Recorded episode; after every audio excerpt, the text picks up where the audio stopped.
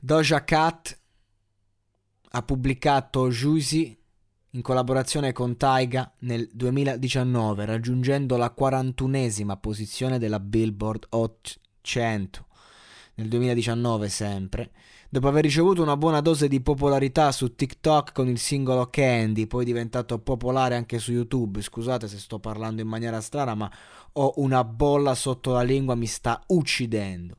La gavetta comunque di Doja Cat, se si pronuncia così, inizia ben prima, il suo esordio musicale risale infatti nel 2014.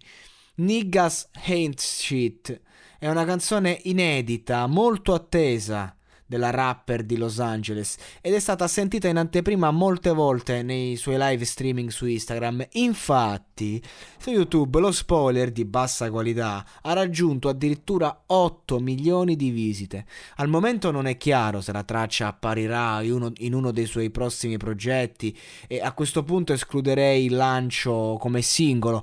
Comunque il 26 novembre 2020 Doja Cat ha confermato che Lil Nas X non è presente nella canzone.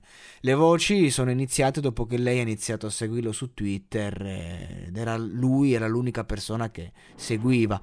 Il secondo album, Hot Pink, ha ottenuto un notevole successo commerciale, promosso dalla hit Say So, che grazie a un remix con Nicki Minaj ha raggiunto addirittura la prima posizione della Hot 100 Billboard statunitense, scalando le classifiche in alcuni paesi. Ecco, una piccola informazione in più, visto che non avevo mai parlato di questa artista, che insomma è inclusa anche nella colonna sonora del film Birds of Prey e la fantasmagorica rinascita. Fantasmagorica ovviamente un termine che insomma lo dico perché così è scritto, mi sono informato un po', l'hanno commentata fantasmagorica. Allora, fantasmagorica rinascita di Harley Quinn.